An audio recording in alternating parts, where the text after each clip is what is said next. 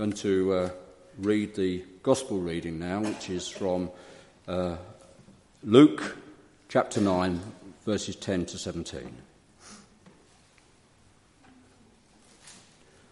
When the apostles returned, they reported to Jesus what they had done. Then he took them with him, and they withdrew by themselves to a, ca- a town called Bethsaida. But the crowds learned about it and followed him. He welcomed them and spoke to them about the kingdom of God and healed those who needed healing. Late in the afternoon, the twelve came to him and said, Send the crowd away so they can go to, the, go to the surrounding villages and countryside and find food and lodging, because we are in a remote place here. He replied, You give them something to eat. They answered, We have only five loaves of bread and two fish, unless we go and buy food for all this crowd. About 5,000 men were there. But he said to his disciples, Make them sit down in groups of about 50 each. The disciples did so, and everybody sat down. Taking the five loaves and the two fish, and looking up to heaven, he gave thanks and broke them. Then he gave them to the disciples to set before the people. They all ate and were satisfied. And the disciples picked up twelve basketfuls of broken pieces that were left over. Take a little bit more of that prayer, Ben. Thanks very much. Good to be with you again this evening. It, uh, it's always a delight, at least for me. I hope it is for you. Yeah. What a challenge always to be God's people around His Word and, and to, rich, to dig deeply. Um, my father was a, a gardener, and I have to say that for most of, well, all of my childhood, I, I did, detested it. Um, now, perhaps if I say that I lived in Kansas and the summers are in the 40s and there are lots of flies and mosquitoes around, and when you are working up a sweat, the flies and mosquitoes do like to buzz around and are attracted to you maybe you understand a bit why it was not that much fun to be out in the garden with my father. Um, but he seemed to think that was the most wonderful thing in the world. And actually, I think my dad didn't just have a, a green thumb, he had green eyes, because sometimes he'd just look at things and they would grow. I just, uh, I can remember uh, a garden full of quince and gooseberries and raspberries and blackberries and strawberries and uh, cherries of all kinds, and uh, he even grew quince trees, which were something I had never heard of, and most of the people in Kansas had never heard of, but he successfully did grow them. So I suppose there was something about all of that. One of the things that he said again and again is he said, if, if a plant is really going to grow, it needs to be able to have good roots. And if it's going to have good roots in Kansas clay soil, he said, you've got to dig deep. And I think when we get to God's word sometimes, the challenge is to dig deep, to let our roots go down further than we're used to. Um, the challenge always been is what you said earlier. You said, uh, I pray that we'd hear something new that we didn't know before. And that's so when you go over a, a, text like this and you've heard it a number of times, you think, what more, what new could you say? Well, what's new is what God wants to say to our hearts. Always it's new and fresh. And so may we dig deeper together today in, in this passage. In the background of this parable of the feeding of the 5,000, I happen to be thinking about sort of where we are in this moment.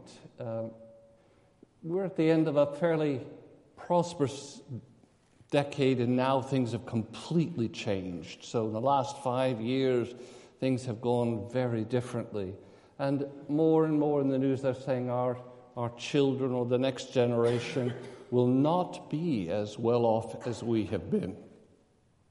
We're facing also declining resources globally. Resources of water are getting scarcer and scarcer, although you wouldn't know it sometimes by the, the floods that Britain has experienced.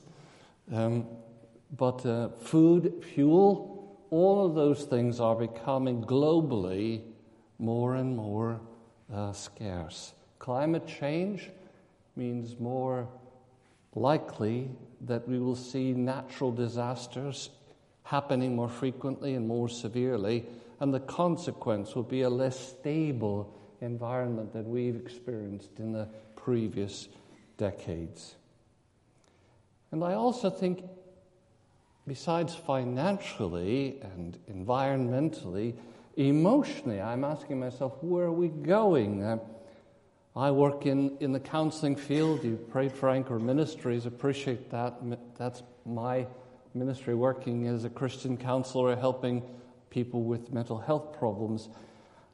And I see all the time the effects of the reduction in the NHS budget for mental health, the lack of support for people with mental health problems.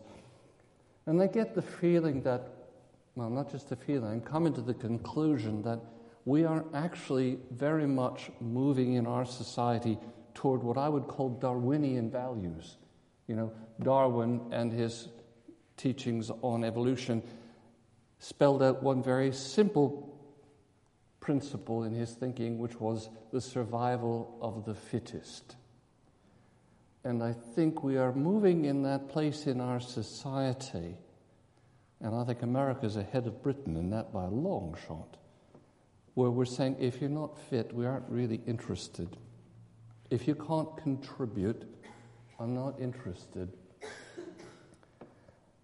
At the same time, we're asking our workers to spend more and more time, come up with more and more productivity, and they're getting more and more stressed. The number of people I've seen recently who said, you know, I started this job, I really liked it. And, and uh, they said, You know, you're doing really, really well, but we need you to do just a bit more. So I did a bit more. And then they laid somebody off and they said, We're going to need you to pick up that too. And before, he said, before, before long, I wasn't just doing 100%, I was doing 120% and 130%. And then I hit that place where I just collapsed because I just couldn't keep on doing it. I couldn't sustain it. But that's partly the environment we're in. People are being pushed to do more and more for less and less. And in the midst of all of that world where there's scarcity and more pressures on everyone, a few of us come to church on a Sunday evening. And uh, we come to that faith that holds us. We sing those choruses that are also familiar to us trust and obey. We come back to a faith community that should have very different values. But what we find amongst ourselves is that sometimes we're not very faith filled people either. We tend to look at our church budgets and say, well, we need to cut back because people can't give as much, and we need to cut our cloth to fit what's there and be reasonable people, um, rather than asking, what has God called us to do in this time? We uh, look at our giving and cut back because finances are tight. We don't find time for people who are hurting and hungry because we're all too busy. And rather than being the people who calm in our hearts, rest, make room for God to fill us richly, we are busy and weak and worn out and exhausted and don't have much energy for anybody. And I have to include myself in that from time to time.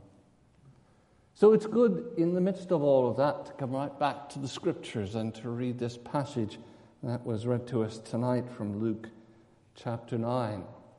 that wonderful passage about Jesus. And it's interesting because Jesus has been ministering and he has given a lot. And then you get this let's go, let's go to, a, let's get away for a while, let's go to a remote place. And he has this in mind that he's going to go someplace where he can have a break from all that is happening. So he says, let's get the boat, let's go across the lake from the west side of Galilee over to the east side of Lake Galilee or to Bethsaida, a remote place, Matthew, uh, Luke says.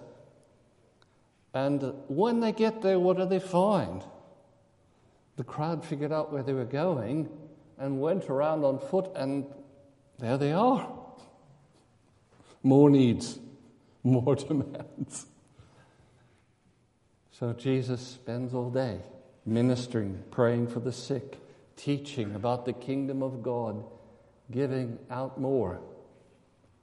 By the end of the day, I have a lot of sympathy for a couple of disciples who might come to Jesus and say, Send these crowds away. It's a remote place, after all, and, and they need to go someplace and find lodgings and, and find some food to eat. Jesus says to them, You give them something to eat. Oh. Yes, like you were saying, Ben. 5,000 people? How are we going to feed 5,000 people? We only have five loaves and two fish. Unless we go buy something somewhere, but even then, where? How? So Jesus says, just have the people sit down in groups of 50. So he sits them down. The disciples go around and make sure they're all sitting down. And then he does this wonderful, simple thing. He looks up to heaven, takes the bread, and gives thanks. Breaks the loaves and gives the pieces to the disciples, and does the same with the fish. And after everyone has eaten all they needed and all they wanted, they take up 12 baskets full. Just incredible. Now, this is one of those unusual passages in Scripture because it is the only miracle other than the resurrection that is um, written in all four Gospels. So if you peruse through the other Gospels, you find in Mark that he mentions it would take at least 200 denarii, or denarii being about a man's wages for a day. It would take about 200 days of wages to buy enough bread to feed everyone, even a little bit. Um, but yet everyone ate and had enough. Matthew adds, he had compassion for the people and said to the disciples, They don't have to go away. John adds a very interesting dialogue with Philip. Apparently, in John's account, Jesus says to Philip, Where could we buy enough bread to feed all these people? But he said that to test him because he already knew what he was going to do. And then it's Andrew who says, Well, there's a lad here with five barley loaves, but what are they amongst so many? So you get this picture little by little that this isn't even the disciples' resource. They're completely out. This is a lad with some money, uh, some food who's offering, but what are they among so many? Then, after the miracle, John adds that the crowd wanted to make him king by force, so he slipped off into the hills by himself. Four gospel accounts, remarkable similarities, no contradictions. That in itself argues for the trustworthiness of the account, but I'm preaching to the converted here. I'm sure you all believe that this is a real account. There are more variations and differences around the resurrection in the Gospels than there are in this story. When there's that kind of agreement, I conclude it must be something that God is trying to say to us. Now, the two dig deeper questions are always these What was the purpose of the writer in telling us this story? And then, secondly, what is the significance of that for us today? Now, you have to think Old Testament here with me for a moment because that's the background. All these people that were being fed, the earliest readers of the Gospels, would have had only the Old Testament scriptures. Now, if you think, desert place, no availability of food, and the provision of bread out of almost nothing, what Old Testament story comes to your mind? Well, if you're a good Jew, you would probably go back in your mind to the Exodus, wandering in the desert, and God giving them manna from heaven. And any good Jew would have thought that right away. In fact, Jesus later on in John talks about this. You're just looking after me because I, you know, because of the bread and the fish. He said, but that's not the point. You need to know that I am the bread of life, and those who come to me will never hunger. It's interesting in, in Psalm 146, we have this lovely passage Blessed is he whose help is the God of Jacob, whose hope is in the Lord his God, the maker of heaven and earth, the sea and everything in them, the Lord who remains faithful forever. He upholds the cause of the oppressed and gives food to the hungry. The Lord sets prisoners free. He gives sight to the blind. The Lord lifts up those who are bowed down. The Lord loves the righteous. The Lord watches over the alien and sustains the fatherless and the widow, but he frustrates the way of the wicked. The Lord reigns forever. Your God, O Zion, for all generations. Praise the Lord. Psalmist understood something here. And I understand recently that Rick Warren, the rather famous American pastor, has been saying something at a conference in, in Holy Trinity Brompton. And he basically said, We must be really careful as Christians to take up the cause of those with mental illness in this time. Why? Because the world isn't doing it. When you look at the picture of the Old Testament God. He was the God of the widow and the orphan. He was the God of the hungry. He always provided. The Old Testament pattern was for all the farmers to leave some crops at the edges of the fields uncut so that the poor could go in and get something to eat. There was supposed to be provision for widows and orphans. Now, maybe we should include in our society today single people and single parents, because I think for many of them, they're the equivalent in our time of widows and orphans. And there's lots of that need in our time. Isaiah 58 talks about that fast that is the fast that delights God. He says, Is not this the fast I have chosen to loose the chains of injustice and untie the cords of the yoke, to set the oppressed free and break every yoke? Is it not to share your food with the hungry and to provide the poor wanderer with shelter? And when you see the naked, to clothe him and do not turn away from your own flesh and blood, then your light will break forth like the dawn and your healing will appear quickly. Your righteousness will go before you, and the glory of the Lord will be your rear guard.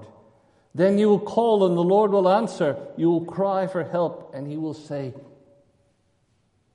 Here I am. Caring about the poor and the hungry is the task of God's people. And I think it's important that we listen to Him in this time. The poor and hungry will probably need us more now than at any time for a decade. Now, contrast these two sets of words. The disciples send the people away to go buy food for themselves.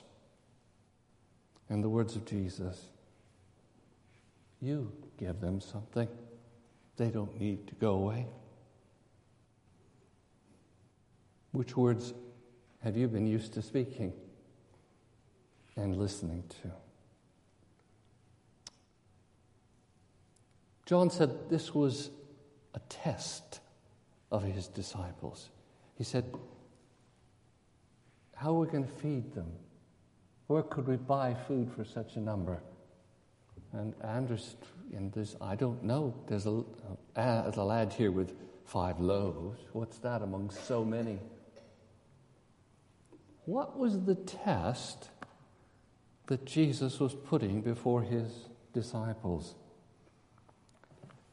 As far as I can see in the whole of the Gospels, when Jesus tested his disciples, it was one of two things. It was either testing their faith or testing their obedience.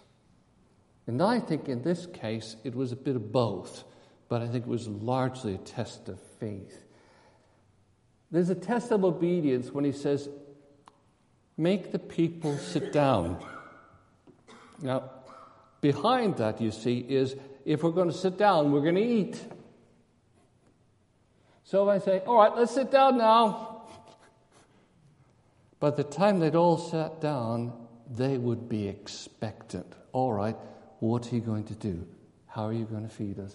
What are you going to do to provide? So, to be obedient in the first place to Jesus, to have those people sit down, took a bit of risk. But then, even more, it was a risk of faith. So, what do you have? Five loaves? I think what Jesus wanted his disciples to learn through this test was this What do you do when your human resources don't match the human need? What do you do when your human resources don't match the needs that are before you? And I think what he was wanting them to learn was to come back to him, to turn to him in those times. It's significant, I think, that the miracle occurred in that gap between the human need that was greater than the human resource. Five loaves, 5,000 people, plus women and children. In the gap between those two is where God came and met them. And living there takes a huge amount of faith. I was told recently by, some, by my daughter that she had spoken to one of the workers at the Ark, and we mentioned this, and they have apparently had a similar miracle. That at one point they had bags of food to distribute, and they only had 12 bags. That's all the food they had, enough for 12 people. And when they handed out what they had, they checked out 16 people with full bags who left. And they didn't know where the others came from. But everyone walked out with what they needed. Now, that's a today miracle happening in our city, in our town right now.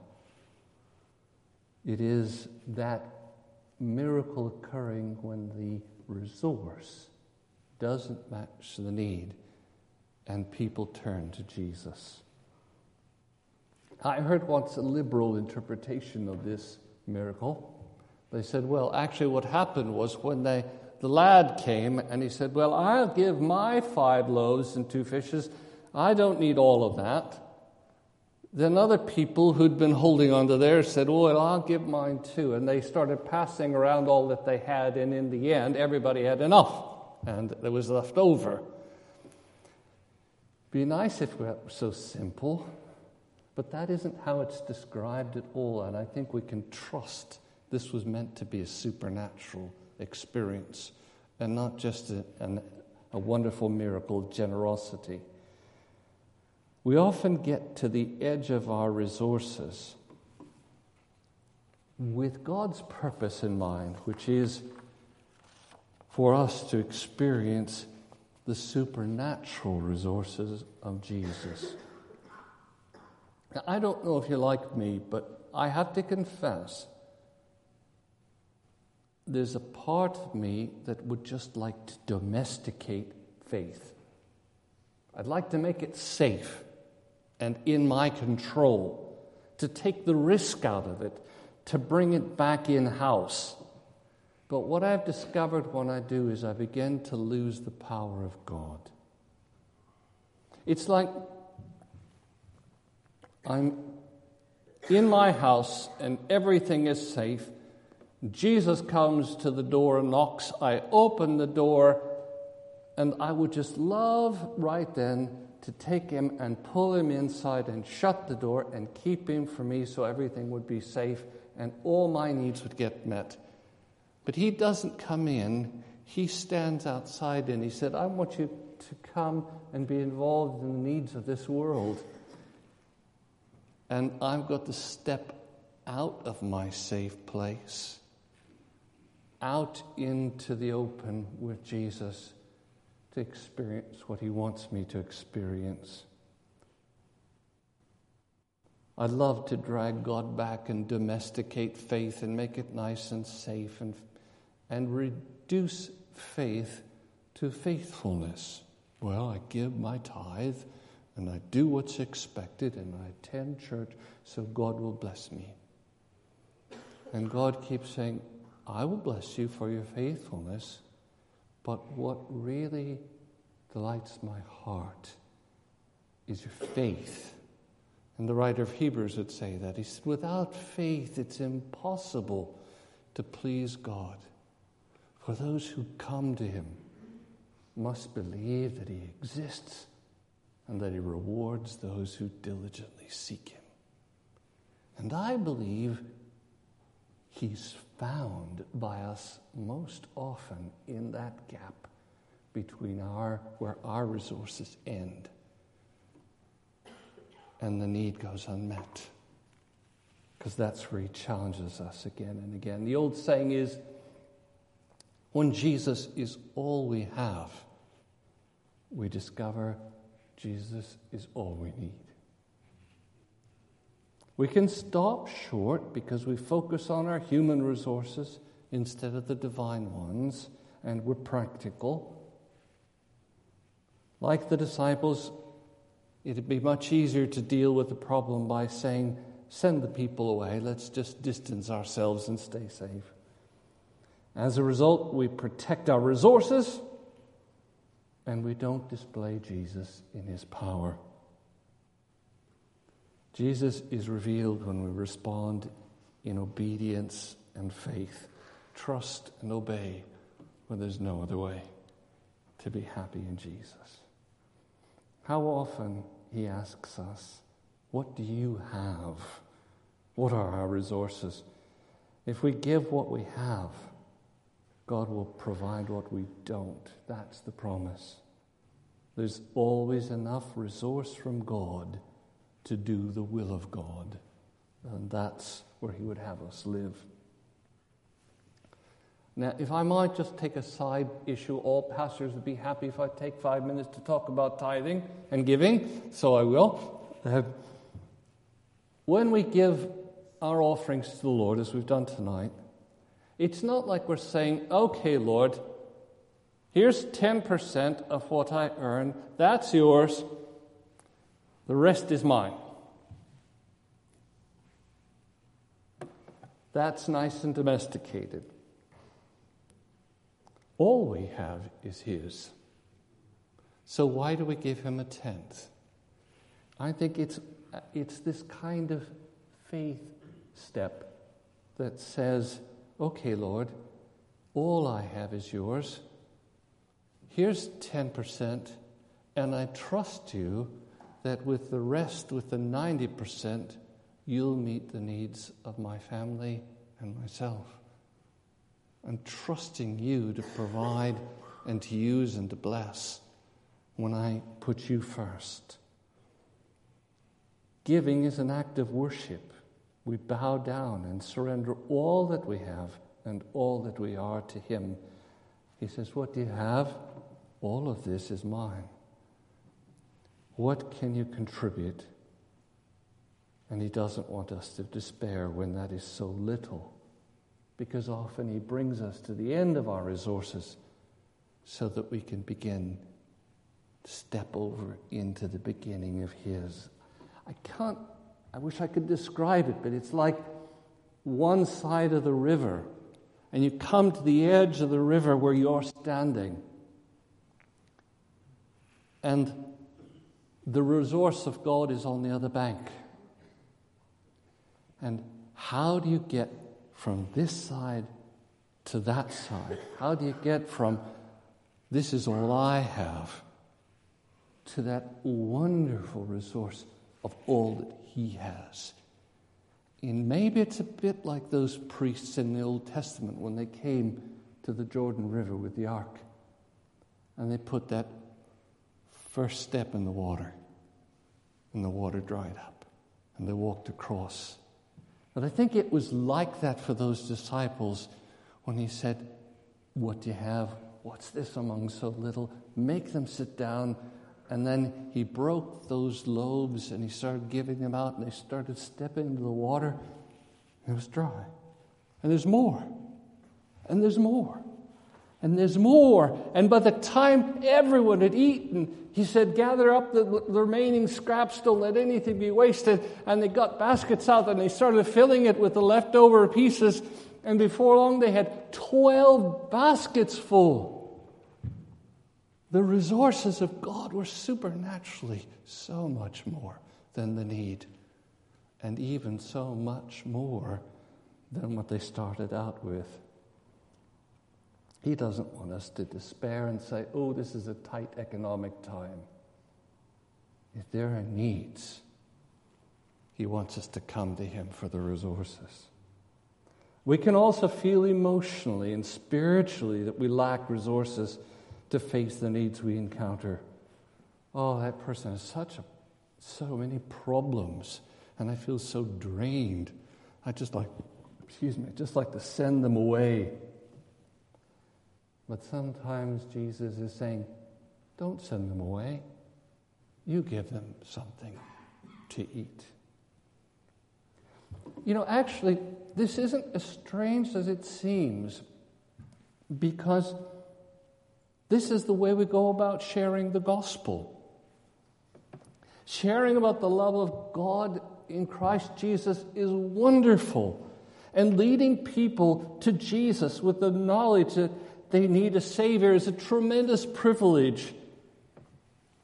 But there comes a place where you've helped them to see they're a sinner and they repent and that they have to turn to Christ because He offers them eternal life, and you bring them right to the edge of the river.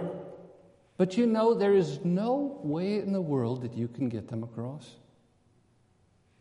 There's no way in the world that you can lead, you can create for them a conversion experience. You come to that place and you believe that when they turn their hearts to Him, He will meet them coming to Him. And that's faith. And it happens. They take that step, they pray to the Lord, and as Wesley would say, hearts are strangely warmed. We experience something of God's wonderful grace. The miracle of salvation occurs when we get to the end of our resources, and only Jesus can meet the need. But He wants to meet that need through us as we share our testimony, as we invite our friends, as we point to the one who works miracles of abundance in every place of our poverty. Then, just a little joke before we quit. Have you ever thought where the baskets came from? Somebody asked me that a long time ago that he said, Do you suppose they were the disciples' empty, empty lunch baskets? You know, they'd already eaten theirs. so they had something to put it in. I wonder. Twelve baskets, twelve disciples. But it's amazing, isn't it, when we take that step of faith to walk with Jesus in the risky place how he not only meets the needs of others, but he gives us extra for ourselves. And we too are enriched as we give ourselves to others. May that be true of us again and again and again in these years ahead. Let's pray. Lord Jesus, thank you that you used ordinary men fishermen. You walked with ordinary women. And help them to encounter the supernatural power of your kingdom in the strangest places. And as we've read tonight, that you often reveal yourselves in that place, yourself to us, in that place where our resources are at an end and the need is so much greater. Forgive us in that moment where we've turned away from the need and turned back to try to protect our own limited resources instead of turning to you and stepping into the gap and risking you to see what your resource might be in this time. Oh Lord,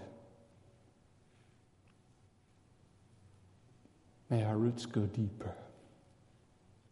May we find in times of drought the water that is deeper underground, the resources that come when men and women really trust you and serve you with whole hearts and give you faith to move mountains. We ask it in your name.